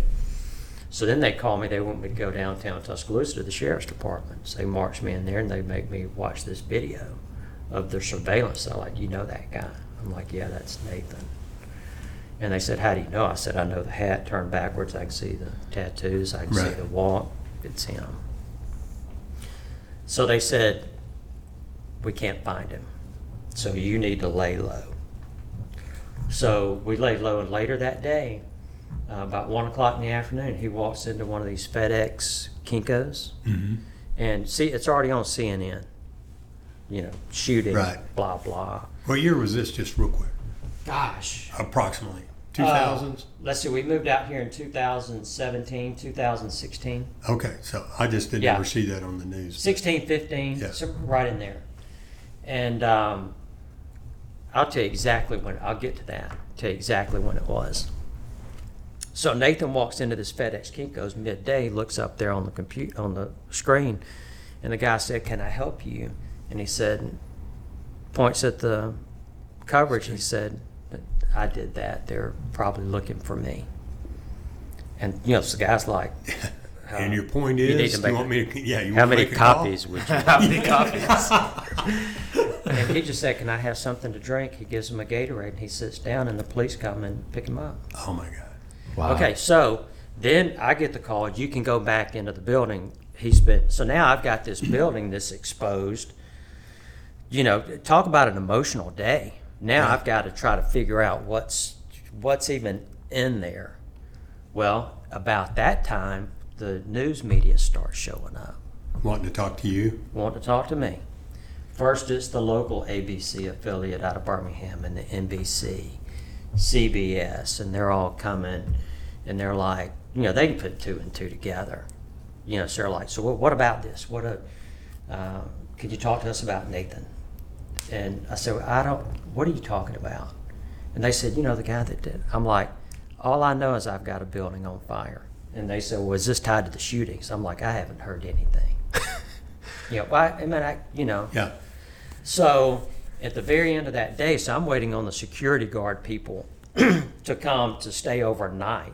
So it's in the days are longer there, so it's probably eight o'clock in the evening, and I'm sitting there just emotionally exhausted and uh, physically tired. Uh, and this SUV pulls up with Georgia plates as they get out, start taking their camera stuff out. And I'm like, "Can I help you?" And they're like, "We're from CNN." And I'm like, "There's not a story here." And then, then I'm like, "I just have a, it's just an old burned out building." And you know they, we know this and Yeah. that. I said, "Well, I can't keep you from standing across the street, but I have nothing to say." You know, so you know that you know kind of that story and then of course then i get dragged in to the grand jury i've never been to court in my life Well, let me jump back just real quick. You went to Alabama, yeah University of Alabama. yeah And they did not have a prerequisite course on how to deal with media in the case of shooting and fires. I mean, that sounds like something I, Yeah, I know, but you- University of Alabama it- ought to have. yeah especially if you've been to any family reunions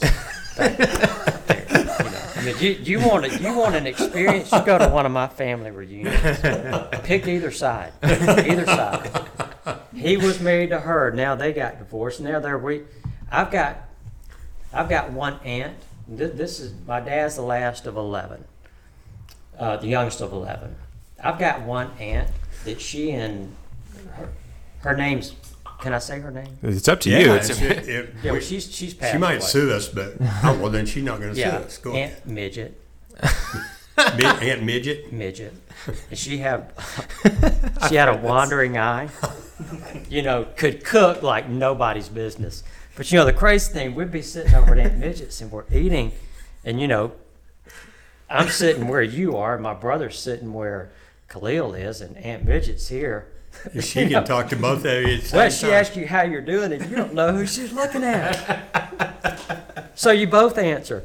Anyway, Aunt Midget and Uncle Webb, legally in the state of Alabama, finally the state of Alabama said no more. They had been married and divorced to each other seven times. and they said no more. Pick one. Done. so Uncle Webb lived out his remaining days in a storage building behind Aunt Midget's house. And Aunt Midget kept an eye on him. Dude, Two eyes on him. And, oh, okay, so anyway, so the grand jury. So we get subpoenaed to the grand jury, and I'd been talking to, you know, the DA or whatever you call them, and so I go to the courthouse on the the day of the grand jury, and I walk in, and everybody in the hallways bandaged up on crutches. Nobody was killed. Oh, I, Nathan- I, I was hesitant to ask, but that's good to hear. No, Nathan didn't shoot. He shot everybody in the foot. That's awful. He really, he was going suicide by cop, Yeah. you know, and and so he just opened up and just he was outside and opened up Yeah. right across the ground. And so anyway, so uh, our owner, he went first in the grand jury, as far as our mine and his Corner, timing. Yeah. So he's in there for about 15 minutes and he's out. Then they call me in there. And I'm like, good, this is this is going to go quick. So they call me in and you know, you sit, you walk in, I'm sitting at that table at the front of the room. It's like this tiered level, you know, almost like a college classroom. Sure. And I know the grand jury, you had probably 30 people in there. Wow. So the DA sitting over there and the assistant thing and, you know, all these people. So I sit down and, you know, I state my name and, and they're like, um, s- basically, um, so you're the guy that, that runs everything at the soil field. And I said, well, my paycheck doesn't reflect that. uh, and they kind of, they kind of laughed. But anyway, the crazy thing, so that what I thought was going to be 15 minutes was two hours. And I cried. I mean, it, the emotion Yeah. Sure. of explaining, you know, then you look up and the people in the grand jury, it's like, you know, they're emotional too. I'm like, you know, I apologize. It just, Overwhelming. all that, yeah, Yeah. all that just came back Yeah. to me.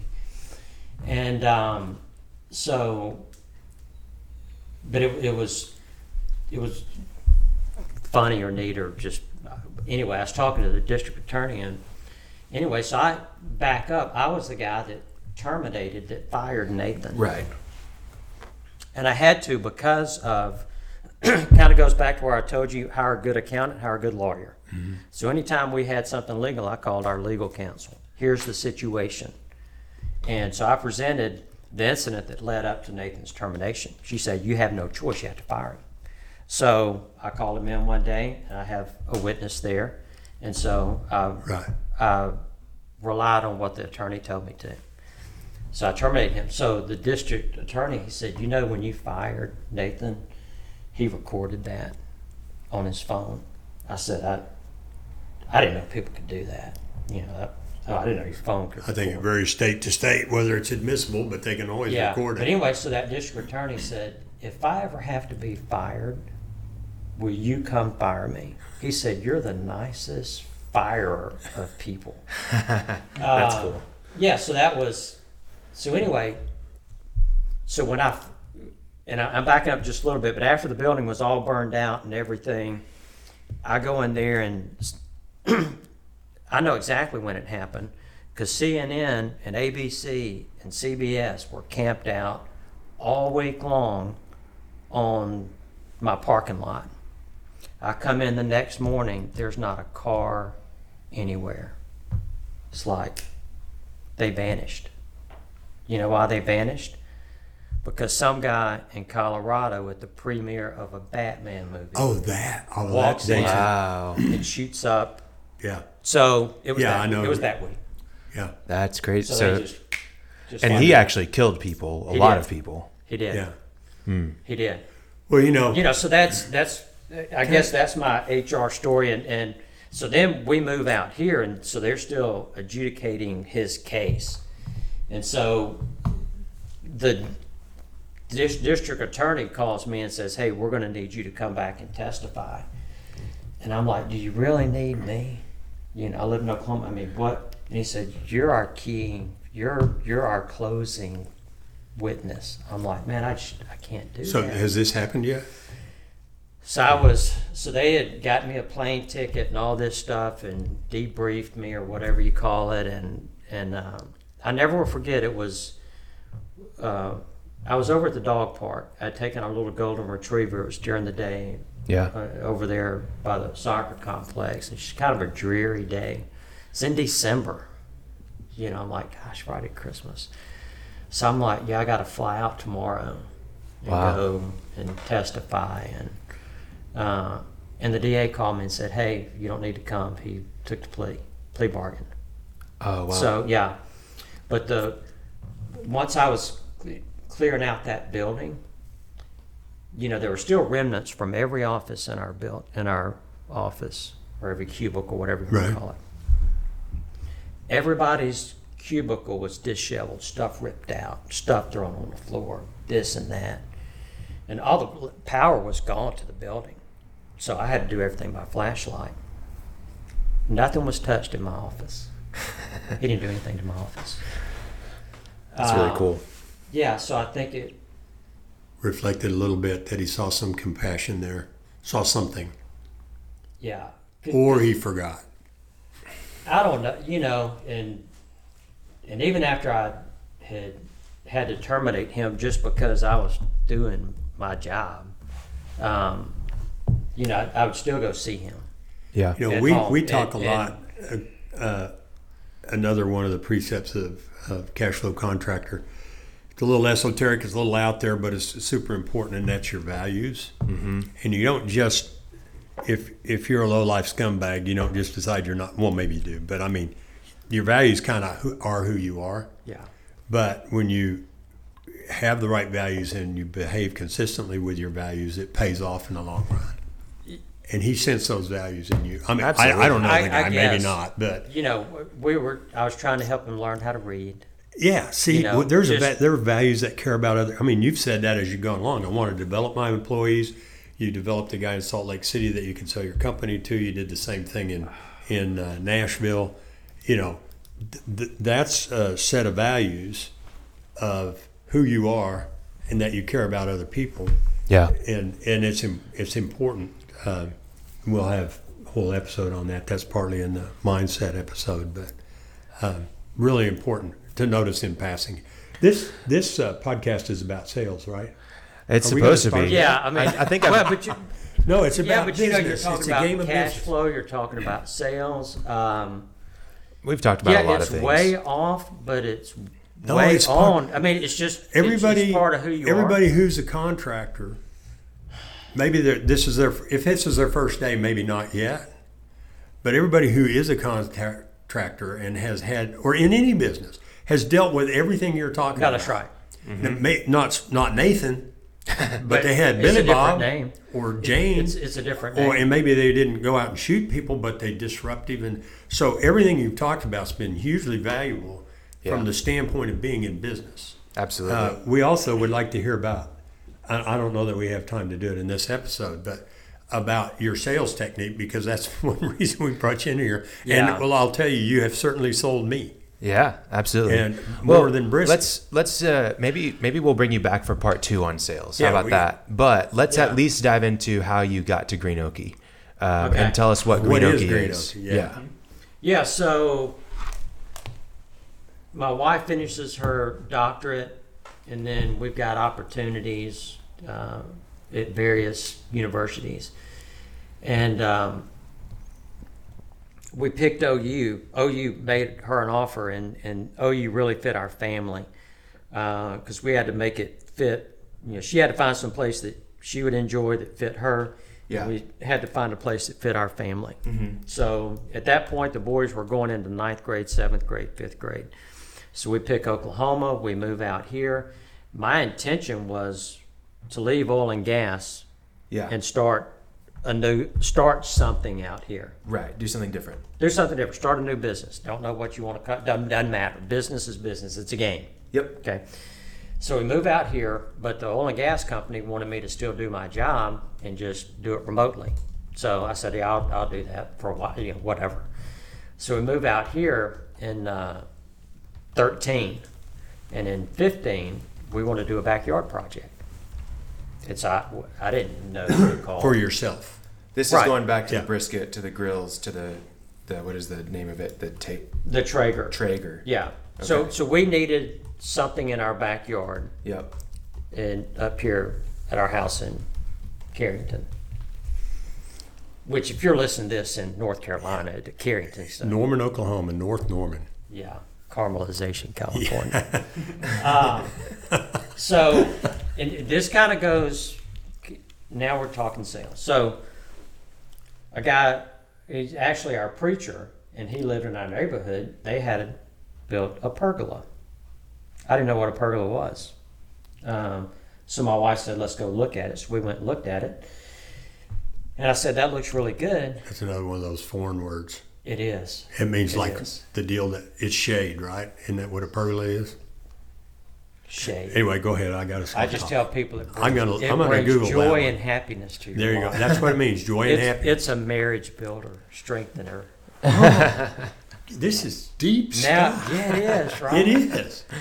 So I'm looking it up. we looked at it and we said, "That looks good. Do you like that company? Would you use that company again?" They said, "Absolutely." So I didn't call anybody else because if it worked for them, it would work for me. Yeah, it's just like like our neighborhood has that, you know, and like every neighborhood in America. Hey, I need a uh, my car squeaking. Who knows a good auto mechanic? Or I Yeah. need my hair done. Yeah, What's a word of good- mouth. Word of mouth. So it's good enough for me. So I call Green Okie. They send someone out and um, start working with them, and and we strike a deal. And I just, I, it just came to me. I'm sorry, but uh, pergola is an old Italian word, and it means projecting roof. It comes from actually back in the Greek. That just came to me. Be, you know, when you say a Google, you, know, be Google. like projectile vomit. no, not like- projectile. Because I remember when the boys when they had that. You know, if they're, the pediatrician would always ask you, Is it projectile? Is it projectile? How will I recognize I'm that like, when it's on the wall across yeah, the room? like three or more feet is projectile. Okay, I took you off subject again. Yeah.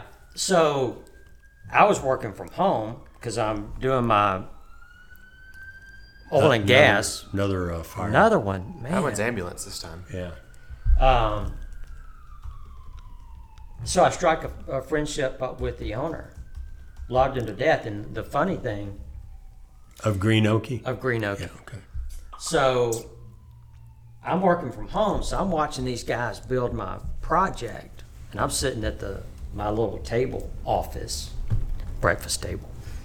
Um, I'm watching them work. I'm like, man, and it's the summer, it's hot, but they look like they're having fun. So I like, put my boots on and go outside, and I'm just like, hey, this is fun. Look like a bunch of buddies that were over at their friend's house putting up a pergola, and he's going to give them pizza and a beer. You know, at the end of the day. So strike up a friendship with the owner, and and I'm like, I like the way you run your company because that's as close to how I ran my companies. You like the culture that you could see visibly as yeah, a I, customer. I could see it Yeah. beyond. You built me a structure. Whoop de do, but it's how you built it, and how you, all of that. I'm like, I like that. So then he calls me up one day and says, "Hey, let's go to lunch." I mean, like, if you're gonna buy me lunch, I'm there. I'm there. we can talk about whoever you. Uh, it don't you wanna matter. talk about. You pick the subject, it, as long as I can order whatever I want. So, long story short, I agree to help him a little bit in the interim when I can, when I'm not doing my oil and gas Selling. stuff. Sell, you Or know, however. or, or talking to people. Okay. One, I'm not a salesman. You know, We're going to have to scrap this whole episode. no, no. you, you know, it's funny. I was looking at, it, No, a lot of good salesmen say that. but I've been in sales since I Right. could walk. Yeah. because you sell yourself on the playground. It, you know, why do we want to pick him on our kick pin team? Or, you know, we're playing soccer. Why am I picking him first? Or when you're you're always selling yourself. Yeah. So yeah, so everybody's a salesman. Yeah, but as far as the, anyway, so I, I'm very interested in the logistics, and I love processes. You know, if I could probably go back, accounting was a great degree, but I would also do uh, like logistics. Yeah. You know, supply process. chain management or something like that. Like, do, do you know what? Like, one of my, I love manufacturing. I love processes. I like the way things are built. If I can cut out a step, why not cut out a step? I hate inefficiency. So, like, one of these days when I ultimately, ultimately retire, I'm going to walk into a Waffle House and say, look, just give me a hat. I don't need any benefits. I want to cook because I love that process. Right. Yeah. I just want you just call out those orders, baby. Scattered, covered, smothered, top, diced, and sliced. just call it out. And you're going to add brisket to the meat. And brisket or possum. Uh, so it was a good opportunity for you know because Kevin said you know you're a Kevin's business- owner of Green Oak. Kevin's the owner of Green Yeah. Okie. Super nice guy. Yeah. And that's why I went there was because of him. Um, and because that like-minded, and he said, uh, you know, look at my business and give me your. So I, I get to kind of critique. Maybe if we do this, maybe if you do that. Have you thought about this? Have you thought about that? So one thing led to another, and uh, so I started helping him uh, when I could Yeah. and um, and then that turned into more, into more, into more, uh, and so that was 2015. Wow. You so it's been five years. Yeah, yeah, it's Yeah, they've five- just blown up, right? Yeah, blown up is. I mean, that's that's an understatement. I feel like it's. I mean, it's grown a lot, hasn't it? Yeah, I mean it has, and and it's it's every it's every part of that business, and it's not me. Oh, look what I no, it's We didn't pay you to say that either, did we? it's all four parts. Got to all work: the leadership and the marketing and the sales, and the ability to put them up, and the ability to keep track of the money, and the HR and the IT, and do my emails work. All of them have to work. well, it has to, or else you can't handle growth. You can't get larger if mm-hmm. you can't Perfect. Yeah, Yes. it. You go to any Voice of McDonald's. You go to any McDonald's in the world. The French fries taste the same because hmm. they cook them the same. Yeah. So you have to manage every day, and you have to have these processes in place to handle that growth. Yeah. Okay. Mm-hmm. You know, it's just like back to the axles. I could take one axle, break it down, and rebuild it in 20 minutes. Or if I line 30 of the same type, 86 Honda Accord, driver side, automatic. Line all 30 up, do a little switch switching, machining.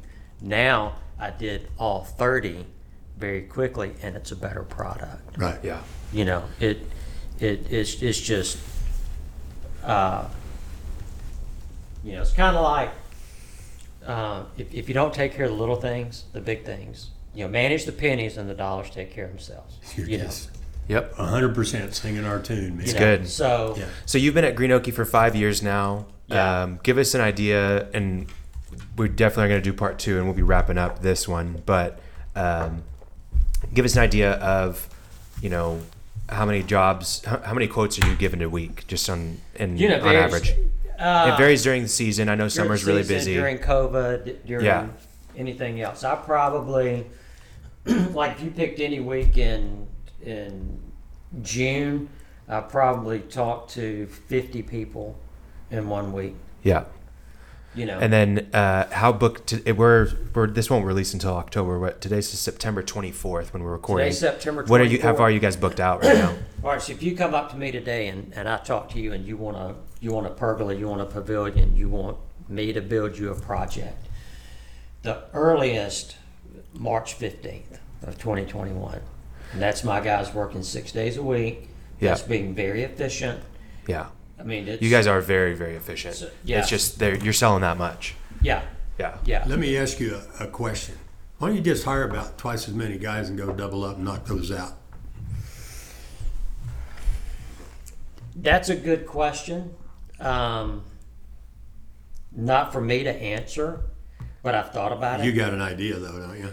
Yeah, I do, but I, I kind of go back and forth on all right, are you going to buy that much more equipment? You got that much more overhead. You got Yep. that much more Exactly. work comp. And It- can you automatically acquire that talent, not well, Bobby's talent? That's right, and that talent, you know, and and we take care of our guys.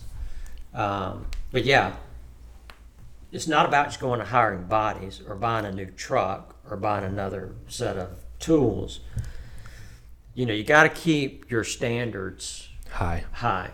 Now, It's, it's how you got to where you are. What is? And do we make mistakes every day? Yeah. You know, but, But I can, ho- I can fix anything. I can fix anything, but you got to tell me.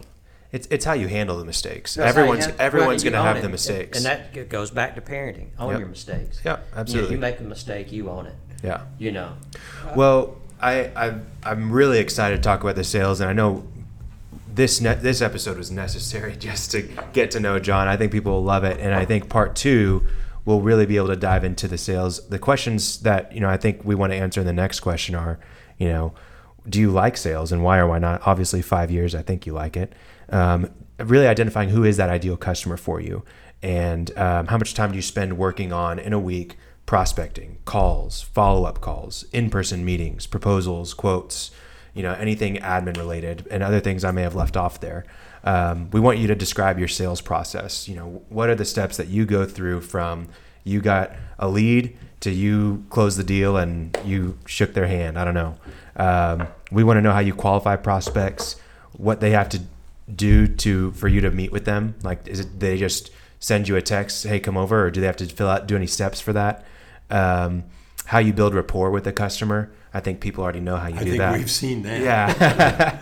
uh, what's your close percentage, and what's the difference between people who buy and people who don't? And we've got all these questions that are sales related that we want to get to, and I know that you're going to do fantastic on it. So we'll um, we'll definitely be getting you on. doing Yeah, you are you. I haven't asked you if you're willing. Yeah, to I, do part yeah, yeah. yeah. The crowd, the crowd. I'm sitting here thinking, all right, some guy left Oklahoma City this morning. He's driving to Memphis. He puts this podcast on on sales. So about right now, we're about two hours in.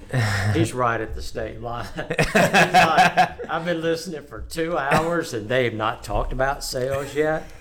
You Hey, know, this he's, is the going. you have to prepare the soil before you plant the crop. yeah, I know, but that guy, I mean, he's, he pulled over No, that gas station I mean, in Gore, and he's all- like, I just wasted two hours of my life. He, he No, no, man, you have Listening been to some describing- redneck you've from hit- Alabama with the you've burned hit building. Every point, almost every point that we want to talk about over the entire life of this podcast, it wound up instead of being about sales, being about in business.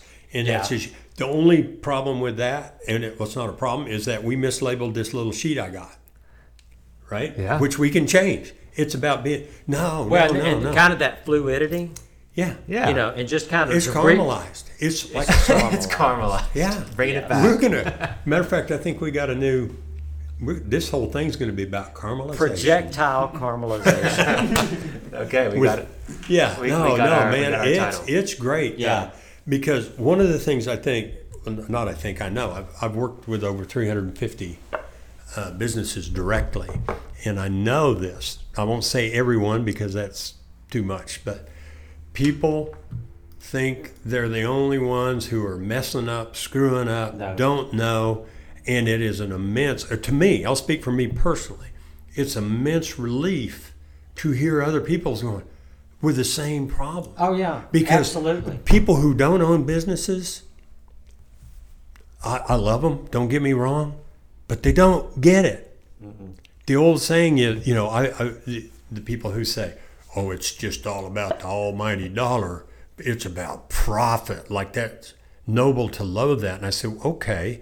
So you're telling me that you want somebody to spend every penny of their income on expense. That's what no profit means, or less. I, get, I don't have anything left over to grow. I don't have anything left over to pay taxes. I don't have anything to give to my church or to my synagogue or to a foundation. I don't I don't have anything left over. That's what you want. But a lot of people think that way. Yeah, Business owners come to realize other well they're not business owners long if they don't believe, if they don't believe profit's good. But it I, I think the great thing from this, at least for me, if I, w- I would definitely well I will listen to this is just to hear other people having the experiences. And the one thing I do want to say, you came in trained as an accountant, your wife's got a PhD. I want anybody, I mean, I could see how it's going, oh man, I don't have a PhD, I don't have an accounting degree.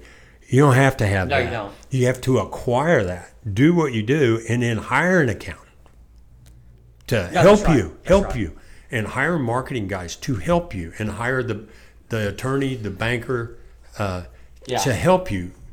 Yeah. So you got all that across. I I, think I it's think a it's been great. And you know what? The the the best segment of this might actually be the final segment because I have no idea how he's going to do it. Oh, but okay. our last segment of every episode is uh, Ethan's insights, and this one. Hey, we didn't do Mount Rushmore. Hey, he's not Yeah, fact. we'll do it hey, on part Okay, two. okay. he's not fact checking anything. No, he's not fact No, no, checking. no, no. But Just he's half doing that recap. stuff I told you. I Hey, I'm telling you. I'm pretty impressed with this kid Yeah, I like because he pulls stuff out, and I'm going, today. "Did I say that? Did he say that? Well, that's pretty good." Okay, well let's see it. Let's put a Okay. minute on the clock. It's a little hard. I don't know to how So you're what gonna is do this? Like a rapid fire? You're gonna He's find just out. doing a recap He- as fast you- as he he- can. What we said, he paid attention to usually, and he writes it down. Okay, you ready, Ethan? Yep. All right, here we go. Go for it. Well, we started off with talking about grilling for about 10 minutes, so it's concluded that John is the grill master. Um, he knew one thing before starting to get into business, and he wanted to understand accounting. So I thought that was really uh, that was a new thought to this show, honestly. Uh, first things to do when starting business: hire a great accountant, hire a lawyer. Those are your two things. One thing I noticed about John's story is he wasn't afraid to make decisions and take chances. Uh, he went to different industries. He moved across the country. He took on jobs he didn't have much experience in, which I thought was very uh, brave. Uh, business is a game, but it's possible to get lost in the game. That was Khalil's point. But John's also original point that business is a game.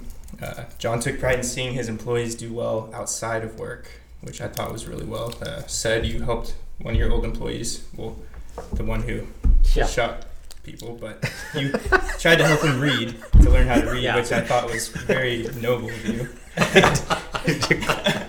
Clarification: He didn't help John. Yeah. John didn't help him shoot people. He helped Yeah. the guy who Yeah. shot Yeah, people. He we got helped man. clear. Yeah, I'm an, I'm an accessory.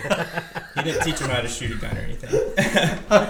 Let's clarify that. But uh, John learned different aspects of running a business by wearing many different hats. Mm-hmm. Uh, you worked as HR, you did sales, you did admin stuff, you ran a business before, which I thought was really cool. Um, I had a good one here. You can't handle growth without having every area of your business ready uh, processes, capacity systems, Mm-hmm. Yeah. administration. I thought that was a really big. And my favorite quote was manage the pennies and the dollars do the rest. Yeah. That's good. That's good. And dream job is Waffle House line cook. Yeah, make sure Yeah, that gets that- in there. Yeah, actually, Oh, it's Make in sure. there. I love that. Yeah. Matter of fact, it's. I think I don't know how podcasts really work. Like if they're radio beams, but they go off into space and they're here for eternity. They're in the cloud, They're- whatever that means. yeah. Well, yeah. Al Gore invented that too. He did. That's why he had to invent the internet because he had a cloud out there and he couldn't reach it. Yeah. And he had to had to connect it. Yeah, had to Connect connect. the dots somewhere.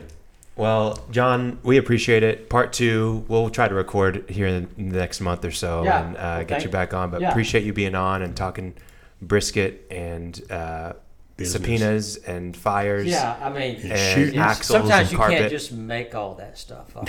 I mean, Hey, Yeah. Mark Twain had a great quote. He said, "Truth is stranger than fiction," which makes sense because fiction is constrained by the probabilities. Truth is not, no, that's right. and that That's right. if you wrote it as fiction, people would be going, "Pfft," but when it's true, Yeah. oh my god, That's yeah. crazy. I mean, it's you know. Yeah. fantastic. Well, um, appreciate you being on, helping us uh, f- help contractors with less stress, more time, and more money. We'll have you on soon. Appreciate it, John. All right, thanks, guys. Yeah, thanks. Thank you. Thanks for listening to The Cash Flow Contractor. Check out our website in the show notes or visit thecashflowcontractor.com.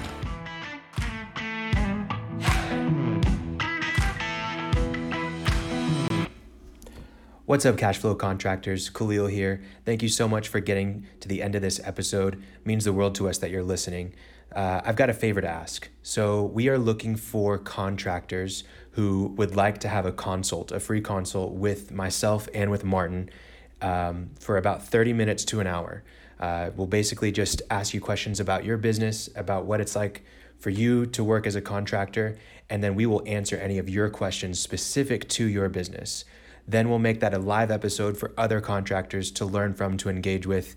Uh, and we think it's a great way for people to really see clear, uh, specific answers to problems that contractors have. So if that interests you at all, we're not going to share any of your information. Um, we, you don't even need to say your name on the episode. But I think we want to get some more of these episodes out there. And if you're willing to do that, we've got a link in the show notes that allows you to just submit a form for a consult. Then we'll schedule it with you and record it, and we'll put you live on, on uh, the podcast. So if that interests you, please check it out in the show notes. If not, no worries. Or if you know someone else that you think would be interested in it, send it to them. That'd be great. But appreciate it. Thank you so much for joining us. And yeah, we hope that you're finding less stress, more time, and more money. Thanks.